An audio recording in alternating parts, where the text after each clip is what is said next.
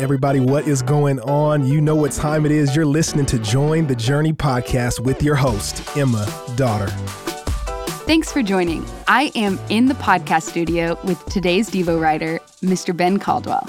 Well, Emma, it's so fun to be with you here today. My name is Ben Caldwell, as you shared, and uh, I have the privilege of serving here on the elder team at Watermark, and it is uh, one of the deep joys of my life, getting to serve alongside men that I, I love deeply and I respect deeply, um, and to get to uh, serve this church. I am uh, husband of Terry, and I am dad to five young kids. Five. That's right. So uh, the Caldwells, uh, we say we bring the crazy wherever we go because our kids are all young. So they are eight years old down to 10 months in this phase of life. Uh, and so it is the classic the days are long, the years are short. That's the season of life that we're in. Uh, but man, it is really, really sweet. That's awesome. And today, which, fun fact, I'm the oldest of four. So I know a tiny taste of the crazy, not quite five. Now, are you close? How close are you in age to your siblings? Uh, two years between me and the middle, and then the youngest two are twins, five years. oh, so you guys are closely packed. We're then, pretty close. Similar to ours. Yeah, Oh, pretty that's so similar. the twins was a big surprise, but they're boy girl twins. And I wanted a sister, my brother wanted a brother, and we got both. Well, my son Cade, uh, he's our oldest, and he prayed for years for a baby brother. And so he got baby sister, baby sister, baby sister. And mind you, he cried. He, he closed the gender box back up and pushed the balloons back in. He was so upset He when he so got a sister the third time. Uh, and then the Lord answered his sweet prayers, and he got a baby brother uh, for number five. And so that's a fun part of our story. Oh, that's so fun. And you you don't work on staff here. You work That's true. Uh, I have a day job, uh, and I get to build houses for a living. So and cool. it's a it's uh, it's a really great mix of getting to engage with people uh, and also be creative and uh, build things. Uh, and so that's uh, a joy for me. awesome. And today we're in First Timothy 3, We are. and I'm just going to let you take it. Oh do you want to share man! with us? What I was God- what's hoping that you were going to give me a good uh, question to start, but Okay, you want to you want a specific question? Sure. I can give you that. All right. When you look at First Timothy 3, what is one thing we'd tend to overlook or miss in this chapter?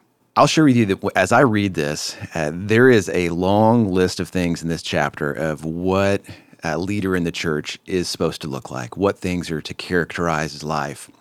And, uh, and it can be easy for me to get lost uh, in those details or maybe even overwhelmed in how high the call is and, and what it looks like. And I do well uh, to take a moment uh, and to go, hey, what is what is the original author trying to communicate to the original audience here? Uh, and this is instruction about what things we're to prize in leaders of the church, because these are the things when you when you get your leaders right, uh, that just makes all the difference. Um, and so I, I think that uh, I'm just reminded that God really cares about the people that are, are leading His flock, and He really cares about them not being um, the most gifted, the most accomplished, the highest capacity, uh, but he cares that they're people that walk deeply with him.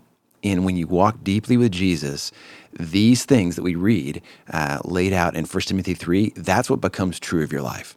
They're not things that we can um, work hard to obtain or that we can conjure up in ourselves, but they're the work of the Spirit as we depend on Jesus. Absolutely. Ben, I feel like this passage specifically, because you serve as an elder, the, the question I typically ask guests is, hey, how do you live differently because of what you read in this passage? Uh, and you can answer that, but I'd, I'd also be curious, hey, how do people, how should people, for example, I'm a female, I'm not going to be an elder. Uh, how should somebody like me, or even, you know, a 16 year old kid, look at this chapter and think, man, what does God have to say to me? I'm not, I'm not in that role. Uh, that's a great question, Emma. I love that.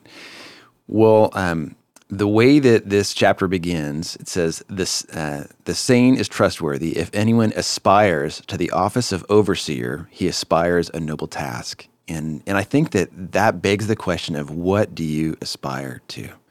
Um, what is your heart set upon? What do you value? What do you believe success looks like? And regardless of whether you're male or female, young or old, the character qualities that describe uh, the leaders of 1 Timothy 3, those are things that God calls every single one of us to, without exception. And so, and so I think that we get to ask that question, uh, and and it's really telling uh, when we uh, become really honest about what our definition of success is or what things our heart is drawn to, that the compass of our heart is pointing to, um, it tells us what we really believe.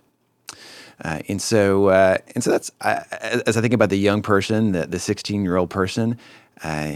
Hey, uh, God's word would say that don't let people look down on you because you're young, but set an example, right, in the way that you live, and that, that you get to choose uh, to walk with your Savior and to be an example in these ways. So I'm not sure if I answered no, your that's, question. I you did actually. I uh, I'm I think it's interesting that you you zoomed in on verse one. Whoever aspires, and talked about or spoke on aspirations, and I'd be curious. How do you think about uh, goals or maybe I don't know dreams? You've got young kids. Young kids get asked all the time, "Hey, when you grow up, what do you want to be?"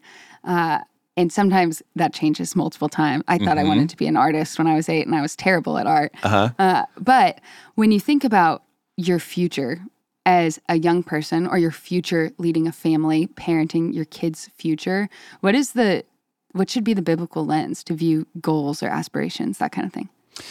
Uh, my encouragement would be uh, focus on uh, who you want to be more than what you want to do. And I think that's what will, uh, that could be really telling. Uh, and that can also be really focusing for us. Um, and it's the proverbial uh, hey, you can climb all the rungs on the ladder, and then you get to the top and you realize the ladder's leaned against the wrong wall. You've been pursuing the wrong things. And sadly, that's the story for a lot of people's life.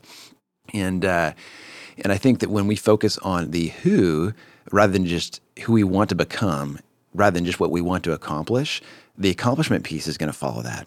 And so I love that each one of my kids, I can see from a very young age, God has wired them differently. He's given them different strengths, different weaknesses, and God has prepared good works in advance for each of them to do. And uh, and I think about that, and I tell my kiddos when I drive them to school in the morning. I have two in school right now. I have a kindergartner and I have a second grader, and uh, and was as I talk to them in the mornings, we'll often talk about, and I'll pray for them that God would give them eyes to see what are the good works that God's prepared in advance for them to do that day in loving and serving other people.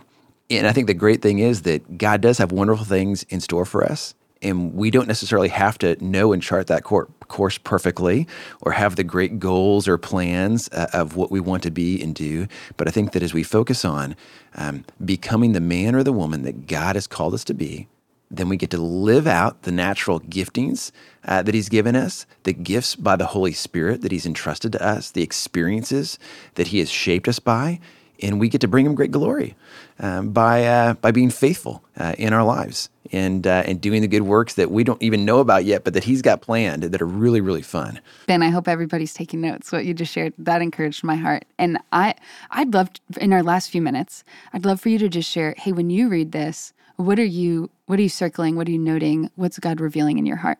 Uh, well, hey, th- is this the circle of trust right here with Oh, you yeah. and I on the podcast and Yeah. all the people listening? I- I think that for me, if I'm really honest, when I read um, this text, I think about the process for me becoming an elder, and uh, and I shared this a little bit in my in my journey devotional. But when I first sat in the rooms uh, with men that I looked up to and respected for years, boy, it was it was hard to fight the waves of insecurity that came. And a lot of that insecurity was because I looked at those guys and I saw I saw their intelligence. I saw the things that they'd accomplished in business, the leaders that they were in the church. Um, I saw men with incredibly high capacity. In in in my heart's initial response to that was, "Gosh, I just feel inadequate. I feel." Um, I, looking around the room, it was like, "Hey, one of these guys is not like the other. I, I do. I mean, do I belong in this room?" And um, in this scripture, really encourages me because God's call for those that lead, both men and the women that lead in the church, um, is not that they would be the smartest. It's not that they would be the most capable. It is not that you would have the highest capacity. That's simply not his criteria. But it's that the character qualities that we read in 1 Timothy 3, that they would be true of you because you walk with Jesus. And there's no, um, if you want to love like Jesus and you want to have the heart and compassion of Jesus and the patience of Him, um, there you just have to spend time with Him, and and, and there is no. There's a reason why that says uh, in this text that you don't choose the recent convert because they might become conceited. These character qualities are ones that God produces in us, not through just days, not months, uh, but frankly, years of walking with Him. And it's one day at a time. And, and so, uh, so going back to myself w- with this and what He's taught me through it is just, um, it, it's like He's saying, "Hey Ben, um, you don't need to worry about how big your capacity is. You don't need to worry about being smart enough, and certainly you don't need to wor- worry about comparing yourselves to others. You walk with me. You spend time with me. Slow down because I can get going really fast. My, my to do list can get really long, and I feel like I can feel like I need to put my head down and just go, go, go. And it's like the Lord whispers, No, you slow down. You don't accomplish. You focus on me. You let me shape your heart, and then I'm going to use you. Uh, and more than just using you, um, you're going to get to experience the sweetness of walking with me, which is, man, what everything flows from. That's so good. I wish we could keep talking, but I am so glad we are all on this journey together. Hey, we want to thank you for listening and we hope you enjoyed the episode. Did you know that you can help support Join the Journey by rating and reviewing this podcast? And if you're willing, we'd love it if you subscribe because the more you download, the easier it will be for new friends to find the podcast.